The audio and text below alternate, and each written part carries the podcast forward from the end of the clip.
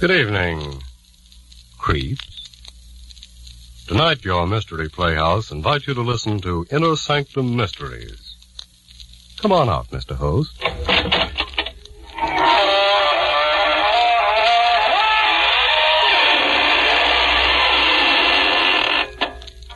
Good evening, friends of the Inner Sanctum. This is your host to welcome you through the squeaking door. Well, been shopping around for a nice case of murder?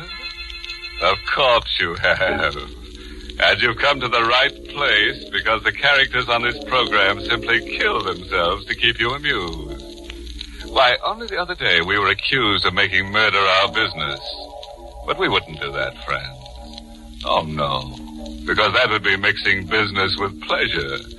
And we consider it a pleasure to give some stiff the business.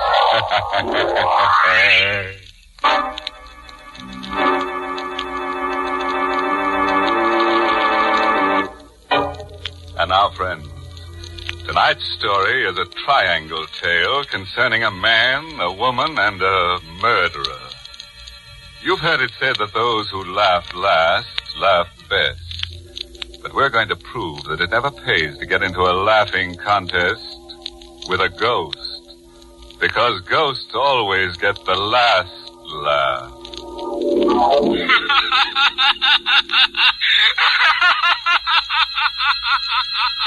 I know he's dead. His body's been in the grave for weeks.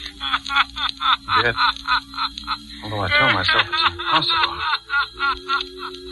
I can hear him laugh. That raucous, mocking sound haunts me. The same laugh I heard for the first time in the courtroom. He had never laughed during all the weeks of the trial. Never even smiled. This day, when he came before me for sentencing. John Spencer, you have been found guilty of murder in the first degree. You wish to make a statement before sentence is imposed? I killed Hicks. I'm willing to admit it now. But he was no good.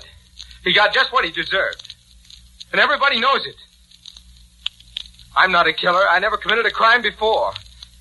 And all I ask now is a chance. John Spencer, the jury took all that into consideration when it recommended life imprisonment. However, I have the power to ignore that recommendation. It is my firm conviction that to allow one man to take the law into his own hands is to encourage others to do likewise. I therefore override the recommendation of the jury and sentence you to be hung by the neck until dead. No. Judge, please. I've got a girl. We were going to be married. All I ask is to live so I can see her once in a while. You should have thought of that before you committed murder. It's easy for you to tell me what I should have done. But you won't always be on top. Maybe someday you'll be down here where I am. When that happens, I hope they throw the book at you just like you're doing to me. Caleb, remove the prisoner. Won't I be laughing when that happens? Wherever I am, I'll be laughing fit to buzz.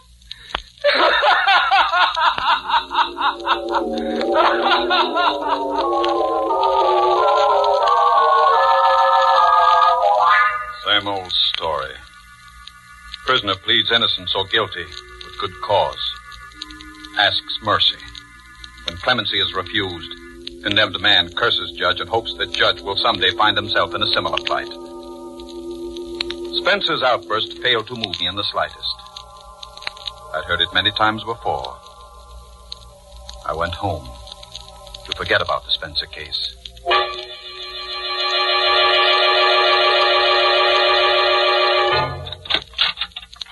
Richard? Is that you, Richard? Yes, dear. I'll come in as soon as I've freshened up. Come right now. I've been waiting here all day. Surely it's not too much to ask that you... All right, all right, Laura, I'm coming. Richard, I want you to meet my new nurse, Margaret Cummings. This is Judge Thornton, Miss Cummings. How do you do? Miss Cummings, haven't we met before? That's hardly likely. It's probably my face. It's so ordinary.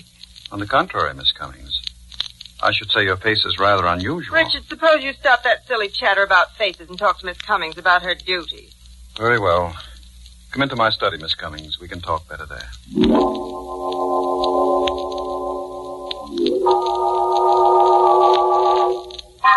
Now, sit down, please.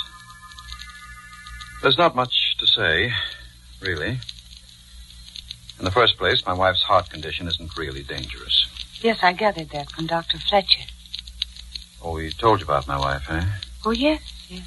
Uh, you're a professional person, nurse, and I believe in frankness. It makes things easier. My wife is eleven years my senior, getting on past middle age. She uh, is a bit worried. Not that I give her any grounds for it. Jealous. You understand? Perfectly. She's not an easy person to get along with. You'll have to humor her. I'll do my best. And, uh, Miss Cummings? Yes? I was just wondering where it was that I saw you before. Escapes me. You know, Miss Cummings, your face is rather haunting.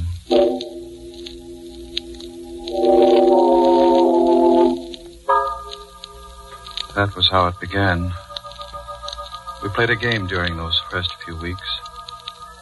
I would ask,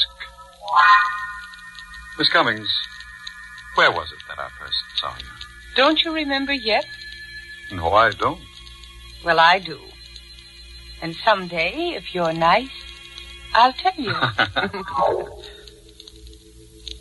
We would laugh together. Having the girl in the house made me feel young again. Didn't last. It ended one evening in Laura's room. Richard. Yes, dear. Put down that newspaper. I want to talk to you. I'm listening. Don't you think you're going a bit too far, Richard? Too far? What do you mean? I mean Miss Cummings. Oh. I won't stand for it. I won't allow you to disgrace me in my own home with a woman who's little more than a servant. Oh, Laura, for heaven's sake. I may be a bedridden invalid, but there is a limit. You're jumping to ridiculous conclusions, Laura. Ridiculous, am I? I suppose you'll deny you're in love with Miss Cummings, that you've been carrying on with her right under my nose. Certainly I'll deny it. I've got eyes, Richard. I've seen you two whispering together. I've watched how you look at Oh, you're her. Talking utter nonsense. There's nothing between me and Miss Cummings. Nothing? Nothing, absolutely nothing. Well, then, I'll give you a chance to prove what you say. I don't want Miss Cummings here. Dismiss her. You want me to dismiss her? Yes, Richard. I do.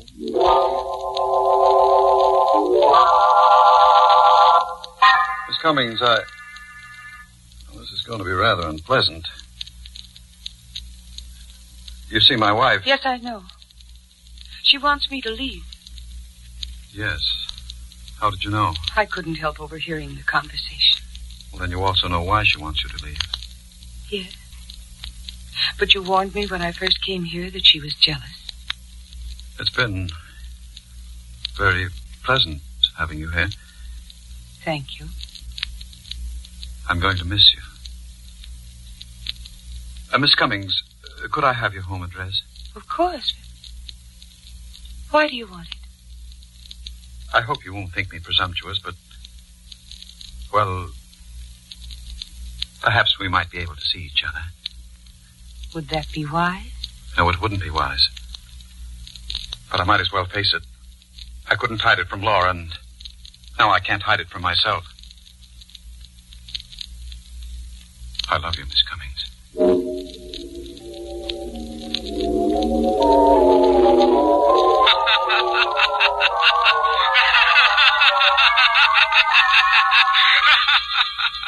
That night I heard Spencer's laugh for the first time since the day in the courtroom. I set it down as a figment of the imagination born out of a feeling of guilt due to my disloyalty to Laura. I put it out of my mind. I had other things to think about. The slip of paper with Margaret Cummings' address on it was in my pocket. A dozen times during the next week, I picked the telephone to call her, but something held me back. It was fear, I guess. Fear that if I saw her again, I would be taking a final, irrevocable step. But then I couldn't stand it any longer without seeing her. I dialed her number.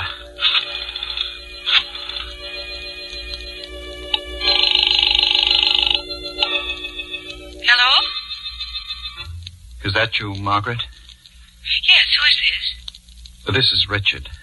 Richard? Judge Thornton. Oh, hello. How are you? It's been so long, I thought you'd forgotten me. There's little chance of that. Could I see you tonight, Margaret? Why, yes,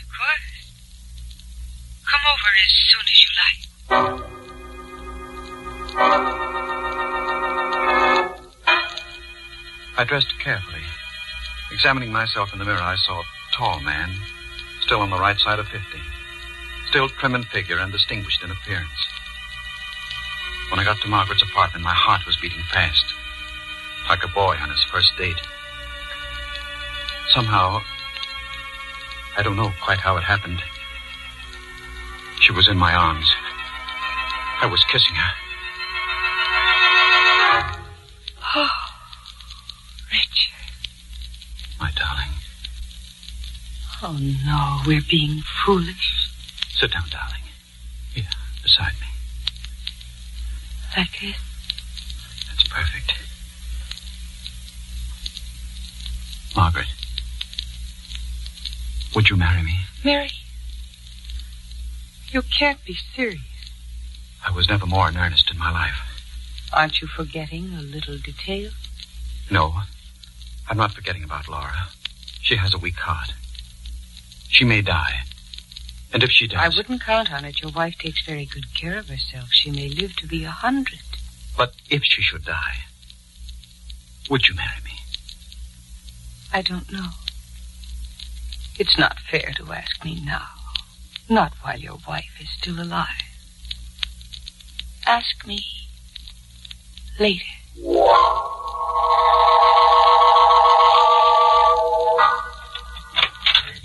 Oh, Richard, did you have a pleasant evening at the club? I didn't go to the club, Laura. No? No. I lied to you. I spent the evening with Margaret Cummings. Richard.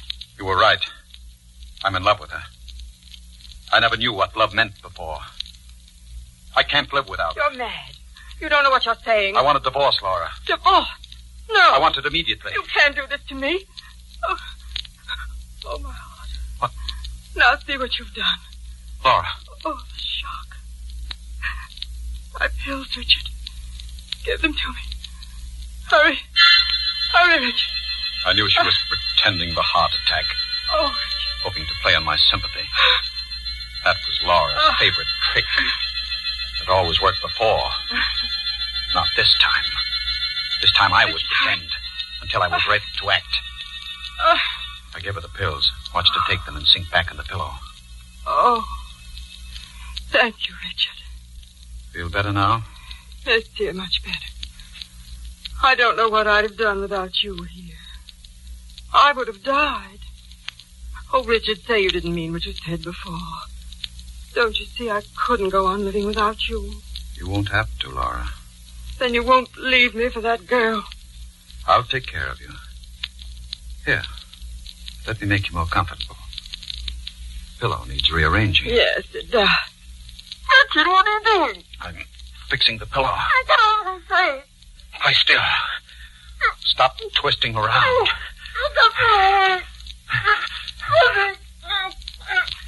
This isn't much different from a heart attack.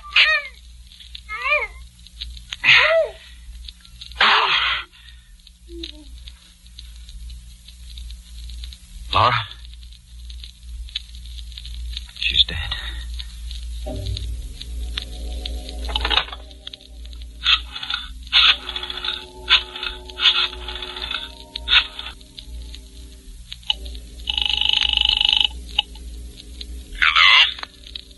Doctor Fletcher? Yes? Uh, this is Judge Thornton.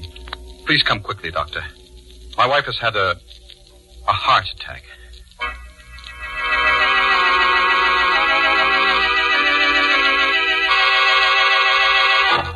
Happened during an argument. It was nothing important, Doctor. Just a domestic quarrel. And suddenly she had the attack. I, I gave her the pills, but by that... Well, by that time it was too late. I'd only known that a condition had become so dangerous. Oh, Judge, you've nothing to reproach yourself for. These things happen. Will you take care of the formalities, Doctor? Oh, yes, of course. The, the death certificate? I'll list the cause as failure of the heart. There was no need to act the part of the stricken husband after Doctor Fletcher left. I stood looking down at Laura's body. She was dead. And Doctor Fletcher's certificate would clear me of any suspicion of murder. I was free. Free to marry Margaret.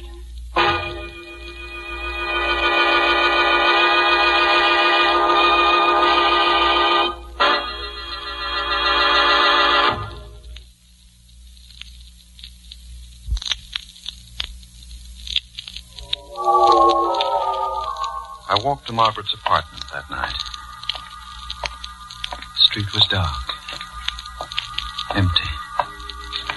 I had the uncomfortable feeling that I was being watched, followed. Then I heard footsteps behind me. I hurried my pace. The man behind me did likewise. Frightened as I was, I decided to stop and confront the follower. He came toward me, his face and figure shadowy in the dark. What do you want? Why are you following me? You ought to know, Judge Thornton. Who are you? Come closer so I can... Spencer. John Spencer. It can't be. You're dead. Dead, am I? Well, you ought to know, Judge.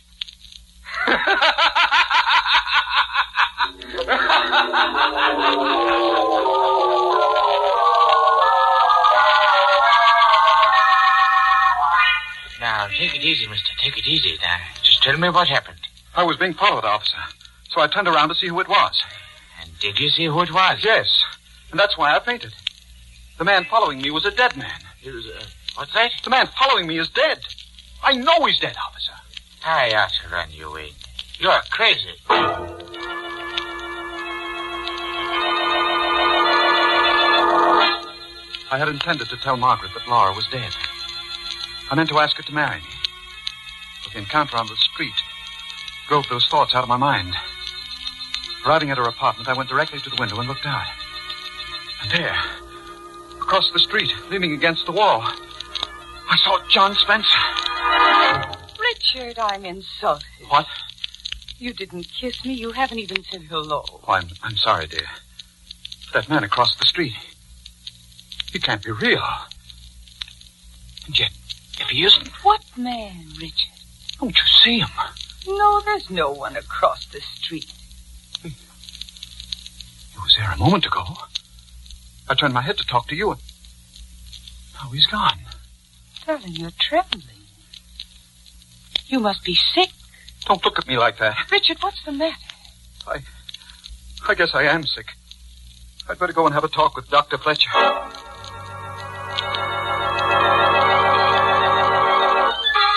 Yes, I remember the Spencer case very well, Judge Thornton. You could have spared Spencer's life, but didn't. And now you imagine that he follows you? Yes. But the man is dead. Then it was his ghost that followed me. His ghost I spoke to. His ghost that laughs. There are no ghosts, Judge Thornton. With one exception. The ghosts we carry about inside us. What do you mean? Well, these things you hear and see... these are hallucinations brought on by feelings of guilt. Spencer's been dead for weeks. So the question is, why should you experience guilt feelings at this late date? I don't know. Well, psychiatry has an explanation. Quite often in such cases, one refuses to face the guilt object and transfers his guilt feelings to some other person. What are you driving at? I'm suggesting that your guilt feelings are not caused by the Spencer incident. And I'm going to ask you a blunt question. Did you murder your wife? Why, of all the idiots... Now, just a moment, Judge, just a moment. I've been rather uneasy about the circumstances of Missus Thornton's death. But you yourself diagnosed it as a heart attack. I accepted what you told me that night. A superficial examination of the body did indicate such a conclusion, yes, but your wife's cardiac condition was mild. Now, your guilt feelings lead me to suspect... This murder talk is ridiculous. Were there any signs of struggle, any marks of violence? Of course not. Missus Thornton might have been suffocated. Oh, nonsense. Perhaps. At any rate, I intend to recommend to the coroner that an autopsy be performed. An autopsy? Yes, it would determine whether or not death was due to suffocation. You should have no objection if I am mistaken. You meddling fool. Judge Thornton, put down that paper. You are so clever. Stay away from me. No! I've gone too far now to stop at another. My... No! I'd lost my head. I should have agreed to the autopsy. That would have given me a day or two in which to plan my escape. But now, as things were, it would be only a matter of hours before Fletcher's body was discovered. My thoughts twisted and turned in panic. Maybe someday you'll be down here where I am. Won't I be laughing when that happens? Wherever I am, I'll be laughing fit to bust.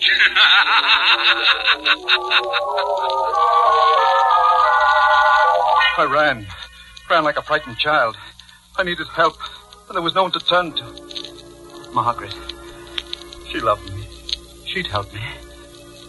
I went to Margaret and told her what had happened. You killed your wife. For you. So we could be married. And then Doctor Fletcher. I had to kill her, Margaret. He was going to recommend an autopsy. Why did you come here? We've got to run away. We still have an hour or two. If we could charter a plane to Canada or Mexico. What makes you think I'd run away with you? I, I thought you loved me. Don't be stupid. I'm going to turn you over to the police. Margaret, you can't mean that. Can't I? Just watch me. Margaret, listen before you pick up that phone. Even if you don't love me. Even if you won't go away with me. Give me a chance. Have mercy. You make me laugh. Judge Thornton, who never gave anybody else a break, pleading for mercy. Well, turn around and ask the man behind you for mercy. Behind? That's right. Spencer. John Spencer. Take another look, Judge. No. No, you're not John Spencer. There's a resemblance, but you're not John Spencer. I'm his brother. You're the man that was following me. That's right. I was tricked. Led on by Margaret to kill my wife and forced by you to betray myself to Doctor Fletcher. But why? Why, Margaret? Why did you do this? For revenge. Revenge? Yes. The first day I came to your house, you thought my face was familiar. Well, now I'll tell you where it was that you first saw me. It was in the courtroom at John Spencer's trial. Courtroom? Yes. Yes. Yes. Remember how he begged for mercy? He told you he had a girl, that he was engaged to be married, and you could have given him his life. But you sentenced him to his death. For, for you, the girl? Yes. Spencer, did he know about this? All this was his plan. His revenge.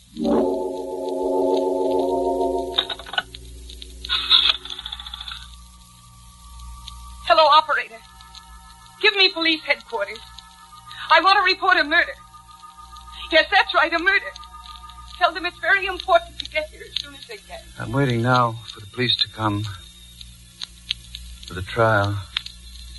For the sentence, which I know will be death. As I wait, my thoughts go back to the courtroom. You won't always be on top. Maybe someday you'll be down here where I am. And when that happens, I'll be laughing.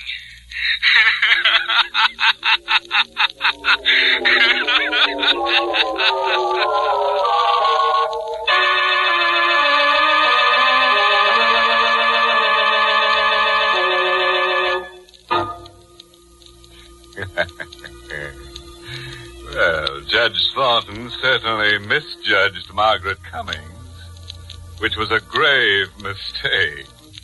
Why, he didn't have the ghost of a chance with her. Uh, she double-crossed him right into the graveyard. Oh, a word of caution. If you must commit a murder, be sure to select the proper weapon. I suggest a sharp-edged axe, because it provides you with a handy alibi. When the police want to know why you did it, you can claim the killing was accidental.